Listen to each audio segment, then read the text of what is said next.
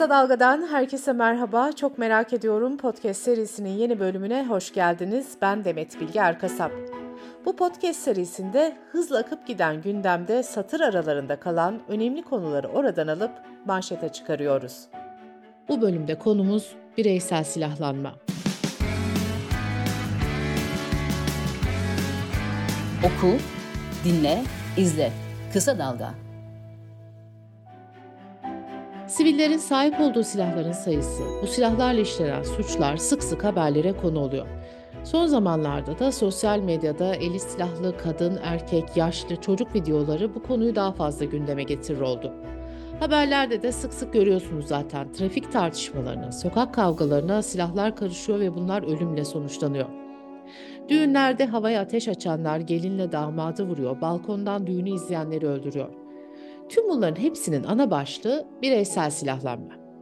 Bu konuda son durumu merak edip araştırma yaparken çok önemli bir mahkeme kararına ulaştım.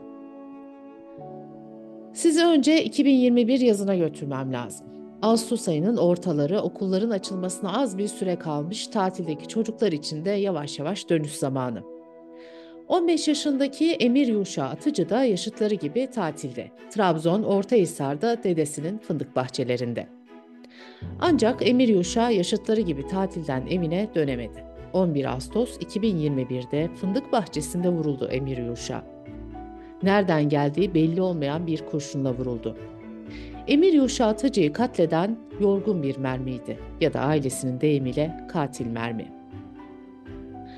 Önce yorgun mermi nedir onu açıklayalım. Silahla havaya yapılan atışlardan sonra mermiler hızını kaybederek yere doğru bir ivme kazanıyor. Bir merminin ortalama hızı saatte 160 kilometreye kadar ulaşıyor. Bu da merminin isabet ettiği kişinin ölümüne ya da yaralanmasına neden oluyor. Yani diyelim e, mahallenizde maç kutlaması yapıldı ya da komşunun kına gecesinde havaya ateş açıldı. O anda kimsenin vurulmamış olması tehlikenin geçtiği anlamına gelmiyor. O bölgede ve yakınında olan herkes tehlike altında. Merminin nereye düşeceği de belli değil. Silah kullanımının yaygın olduğu ve Emir Yuşa'nın da hayatını kaybettiği Trabzon'da sadece geçen yıl 35 yorgun mermi olayı meydana geldi, 12 kişi yaralandı. Basına yansıyan haberlerden yapılan bir derlemeye denk geldim internette. Ee, son 8 yılda 5 kişi nereden geldi belli olmayan kurşunlarla ölmüş Trabzon'da.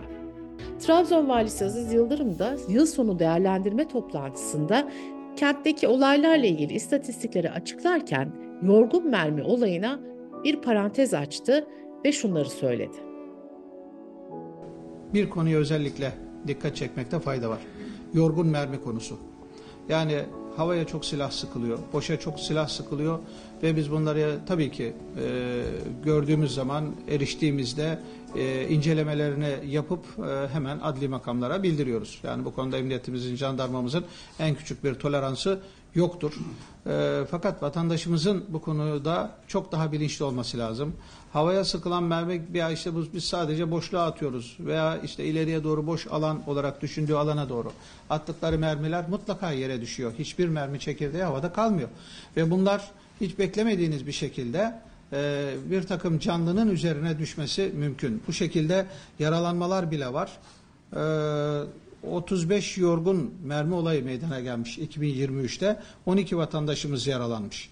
Bununla ilgili olarak da tespit edebildiğimiz 15 kişi 11 tabancayla ve 2 tane de av tüfeğiyle birlikte e, yakalandılar. Şimdi Emir Yuşa'nın hikayesine ve ailesinin adalet mücadelesine geri dönelim.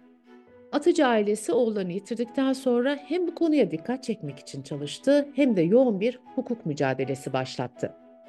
Senin sevincinde sarıldığın silah benim sevincimde ve üzüntümde sarılacağım canımı aldı benden. Evladımı aldı benden. 15 yaşında vefat eden Emir Yuşa Atıcı'nın, kuzumun babasıyım.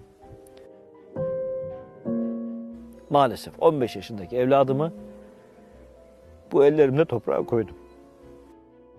Bir insanın bir anlık zevki için ben bir ömür boyu acı çekiyorum. Çekeceğim. Ya Allah aşkına şu silahı elinize aldığınızda lütfen gözünüzün önüne ben geleyim. Eşim gelsin. Ailem gelsin. Benim güzel kuzum gelsin gözünüzün önünde. Ya şu silahı elinize almayın. Kurban olayım şu silahı elinize almayın. Bu son olsun, emir son olsun. Yani emir gibi evlatlar ölmesin, kimse acı çekmesin ya. Niye acı çekecek insanlar ya? Aradan iki yıldan fazla süre geçti, fail bulunamadı. Atıcı ailesinin avukatı Berrak Pınar Alioğlu ile konuştum. Adli soruşturmanın devam ettiğini söyledi. Şimdi gerisini ondan dinleyelim. E, Adli soruşturma şu anda e, devam ediyor. İki- 2021'in Ağustos ayında olay gerçekleşmişti. Hala faili meçhul şekilde devam ediyor. Bu soruşturmaların zaten genel bir özelliği bu. Çoğu faili meçhul olarak kalıyor. Buradan e, Emir Yuşa'dan sonra bir sene sonra yine yaz ayında bir çocuğumuz vuruldu Trabzon'da. O da faili meçhul olarak devam ediyor. O da annesiyle e, evinin sitesinde çocuk parkında oynarken annesinin gözü önünde vuruluyor. Trabzon merkezde yani böyle daha başında bir yerde değil yani böyle daha çok şey yapılan. O da halen faili meçhul. E, bu yorgun mermi durumları da genelde faili meçhul şekilde devam ediyor. Avukat Alioğlu adli soruşturma sürerken bir davada devlete açıyor. Alioğlu dilekçesinde önemli noktaları vurgulamış. Diyor ki mesela yorgun merminin ölümlü sonuçları vardır ve idare etkili önlemleri almak zorundadır. Silah ruhsat alan kişilerin bu silahları yasal sınırlar içinde kullanmaları devletin sorumluluğundadır. Bu suçlar ruhsatsız silahla işleniyorsa da tartışmasız olarak bunu engellemediği için idare kusurludur. Çünkü yasa dışı silahlanma ile mücadele idarenin öncelikli görevidir diyor. Savcılık ise olaydan sonra vakit kaybetmeden olay yerine gidildiğini, tüm inceleme ve araştırmaların zamanında yapıldığını belirterek kusur iddiasını reddediyor. Yargılamanın sonunda ise ortaya çok mühim bir karar çıkıyor. Trabzon İdare Mahkemesi kişilerin can ve mal güvenliğinin korunmasının devletin asli görevi olduğunu belirterek İçişleri Bakanlığı'nın Atıcı ailesine 150 bin lira manevi tazminat ödemesine karar veriyor. Mahkemenin kararında idarenin yani devletin kusuru çok net ifadelerle vurgulanmış. Avukat Berrak Pınar Alioğlu kararın en can alıcı noktalarını bizzat karar metninden okudu. Karar cümlelerini ve bu kararın neden önemli olduğunu avukat Alioğlu'ndan dinleyelim.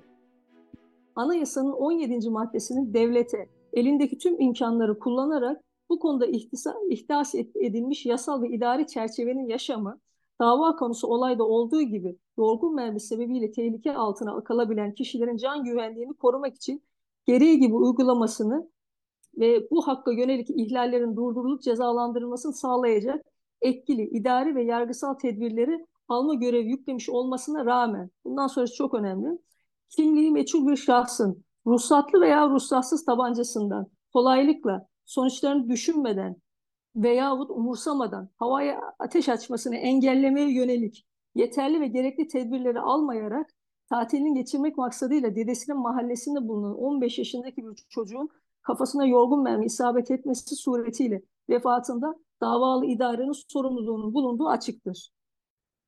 Şimdi biz bu davayı aldığımız zaman ben aslında Trabzonspor Çocuk Hakları Komisyonu'nda görev yapıyordum ama bu tarz şeyler duyduğumuz için e, özellikle biz bunu bir pilot dava olarak yürütmek istedik. Hani böyle olabildiğince ne, ne yapabiliyorsa her şeyi yapalım bir caydırıcılık açısından bir şey olsun diye. Tabii soruşturma başladı. Bu failin bulunması çok önemli ama aynı zamanda bu yorgun mermi dosyalarına ilişkin de biz burada bir devletin sorumlu olduğunu düşündük. Aileyle de konuştuk. Yani bu iki insan arasındaki bir itilaf değil. Siz eğer sokakta yürürken vuruluyorsanız burada devletin bir sorumluluğu olmalı. Sonuçta e, öyle bir şey ki bu zaten bu yorgun mermi soruşturmalarında şöyle bir sorun da var.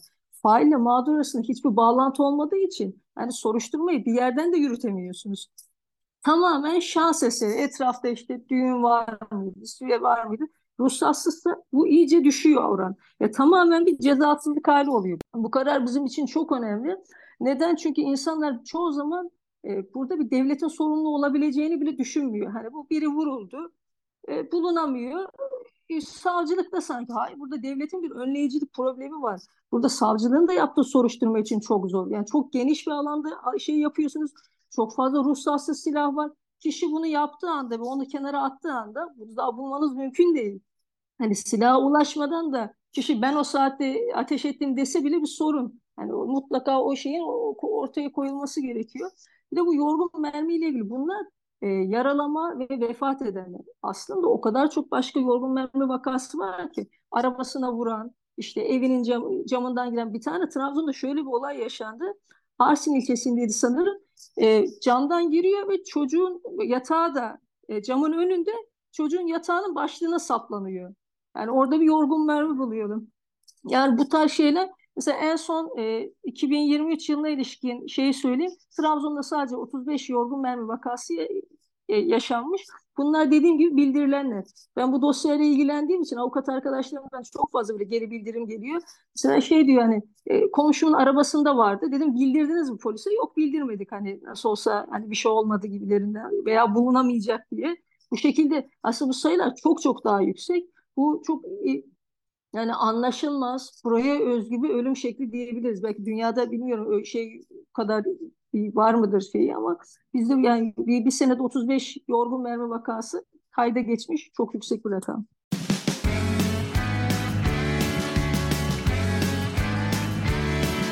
Kulağınız bizde olsun. Kısa Dalga Podcast. Trabzon'da çıkan bu karar özellikle devletin sorumluluğunu ortaya koyması açısından önemli. Ancak silah taşıyan ve bu silahı da gelişi güzel kullanan kişilerle ilgili de mahkemelerden çıkan emsal kararlar var. Yargıtay Ceza Genel Kurulu'nun 2020'de verdiği bir karar var örneğin. Onu hatırlatmak istiyorum ki Ceza Genel Kurulu'nun kararları kesindir. Bunu da vurgulamış olayım. Bu davadaki karar da Ankara'da bir düğünde rastgele ateş açıp 3 yaşındaki bir çocuğu öldüren sanıkla ilgili. Yüksek Mahkeme diyor ki kararında, sanığın ateşlediği mermilerin yaşadığı apartmanda balkonlarda oturan kişilere, civarda balkon veya pencereden düğünü seyreden kişilere, hatta yorgun mermi olarak herhangi bir kişiye isabet etme ihtimali vardır. Düğünde rastgele ateş eden sanık da mermi çekirdeğinin birisine isabet etmesini, bu kişinin ölmesi ya da yaralanmasını göze alıyor, kabulleniyor ve buna rağmen bu duruma kayıtsız kalarak eylemine devam ediyor. Hatta düğünü izleyenler arasında çocuklar olabileceğini bilmesine rağmen havaya ateş ediyor.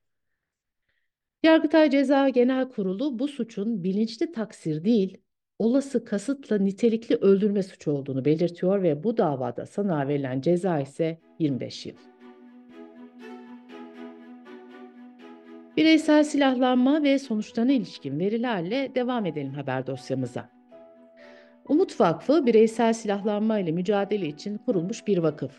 Nazire Dedeman 17 yaşındaki oğlu Umut Önal'ı 28 Eylül 1993'te arkadaşının silahından çıkan kurşunlarla kaybedince bu vakfı kuruyor. Vakıf 1993'ten beri bireysel silahlanmaya karşı çalışmalar yapıyor ve istatistikler tutuyor. Şimdi Umut Vakfı'nın internet sitesinde bireysel silahlanmanın tanımı şöyle yapılıyor. Aynı toplum içinde yaşayan bireylerin herhangi bir ideolojiye ait olmaksızın ateşli silahlarla donanması. Şimdi silahlanmada kişilerin öne sürdüğü temel sav kendini ya da çevresini korumak, güvenliğini sağlamak. Ancak ortaya kişinin sadece kendisini ya da çevresini koruduğu bir tablo çıkmıyor tabii. Ee, ortadaki durum şöyle. Düğünde halay çekilirken havaya sıkılan kurşunlarla ölen gelinler, damatlar var. İşten dönerken tam evine varmak üzereyken sokak ortasında hiç ilgisi olmadığı bir kavganın ortasında kalıp ölen gencecik insanlar var. Mahalledeki düğünü bir bardak çay koyup evinin balkonundan izlerken kanlar içinde yere yığılan komşular var. Annesi, babası, ninesi, dedesiyle mahalledeki çocuk parkında güven içinde salıncakta sallanırken vurulan bebekler var. Umut Vakfı'nın aktardığına göre 2022 yılında medyaya 3984 silahlı şiddet olayı yansımış. Türkiye genelinde yaşanan bu silahlı şiddet olaylarında 2278 kişi öldürülmüş, 4231 kişi de yaralanmış. Madalyonun bir yüzünde de kadın cinayetleri var. Kadın cinayetlerini durduracağız platformuna göre kadın cinayetlerinin %60'ı ateşli silahlarla işleniyor. Platformun raporunda da şöyle deniliyor. Ruhsatsız ateşli silahlara erişimin kolaylığı ve denetimlerin eksikliğinin bedelini kadınlar yaşam özgürlükleriyle ödüyor.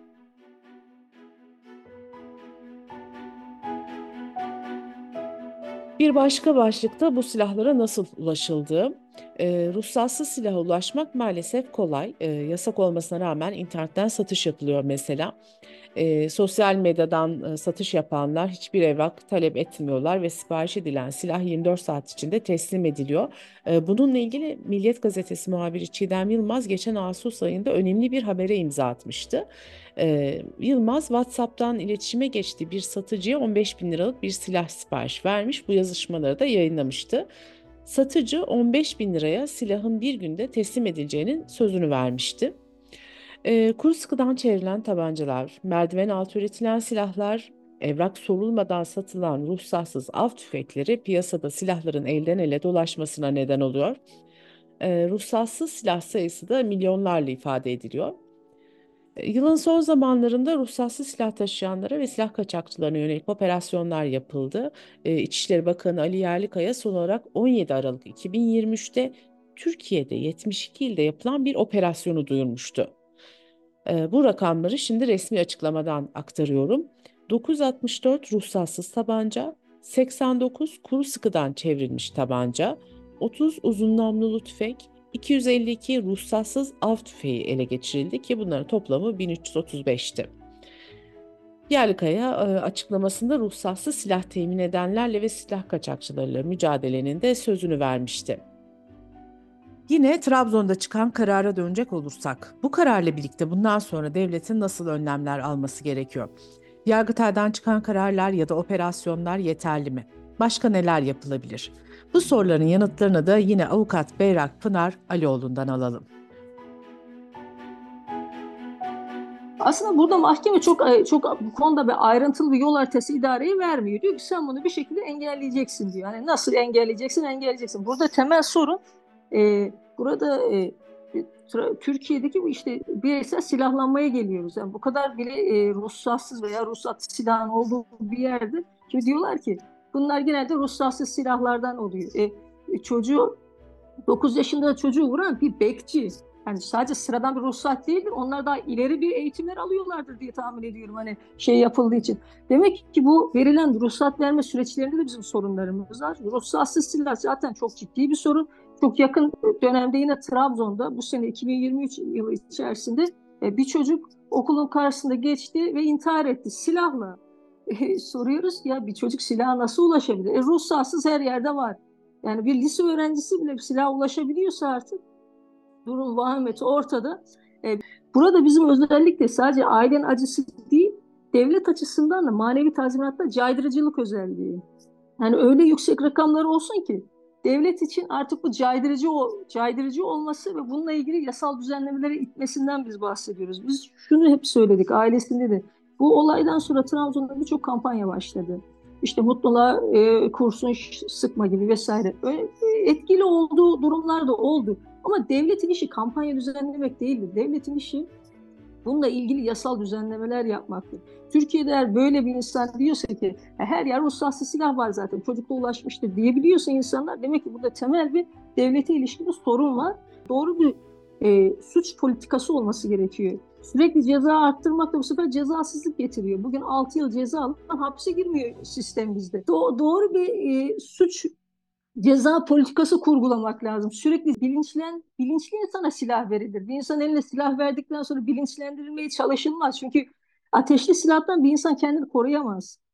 Ateşli silah böyle bir önem var ya. Bu bir taş değil kenara atlayayım. Hani bıçak olsa bile hani bir mukavemet gösterirsin. Ateşli silahtan bir insanın kendini koruması mümkün değil. Bu nedenle ateşli silahlarla ilgili mevzuatın çok iyi tetkik edilmesi, e, bu ruhsatsız silahlarla vesaireyle çok iyi bir mücadele edilmesi. Yani bir kişi ruhsatsız silahla yakalandığı zaman hani silahımı nasıl alırımın peşine düşmemesi, ben bu ben ne yapacağım hani bir korku olması lazım.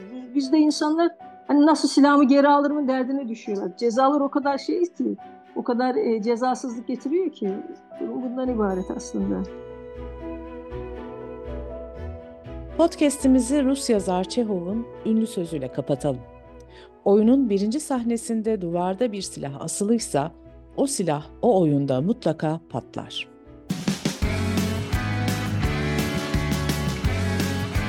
Oku, dinle, izle. Kısa Dalga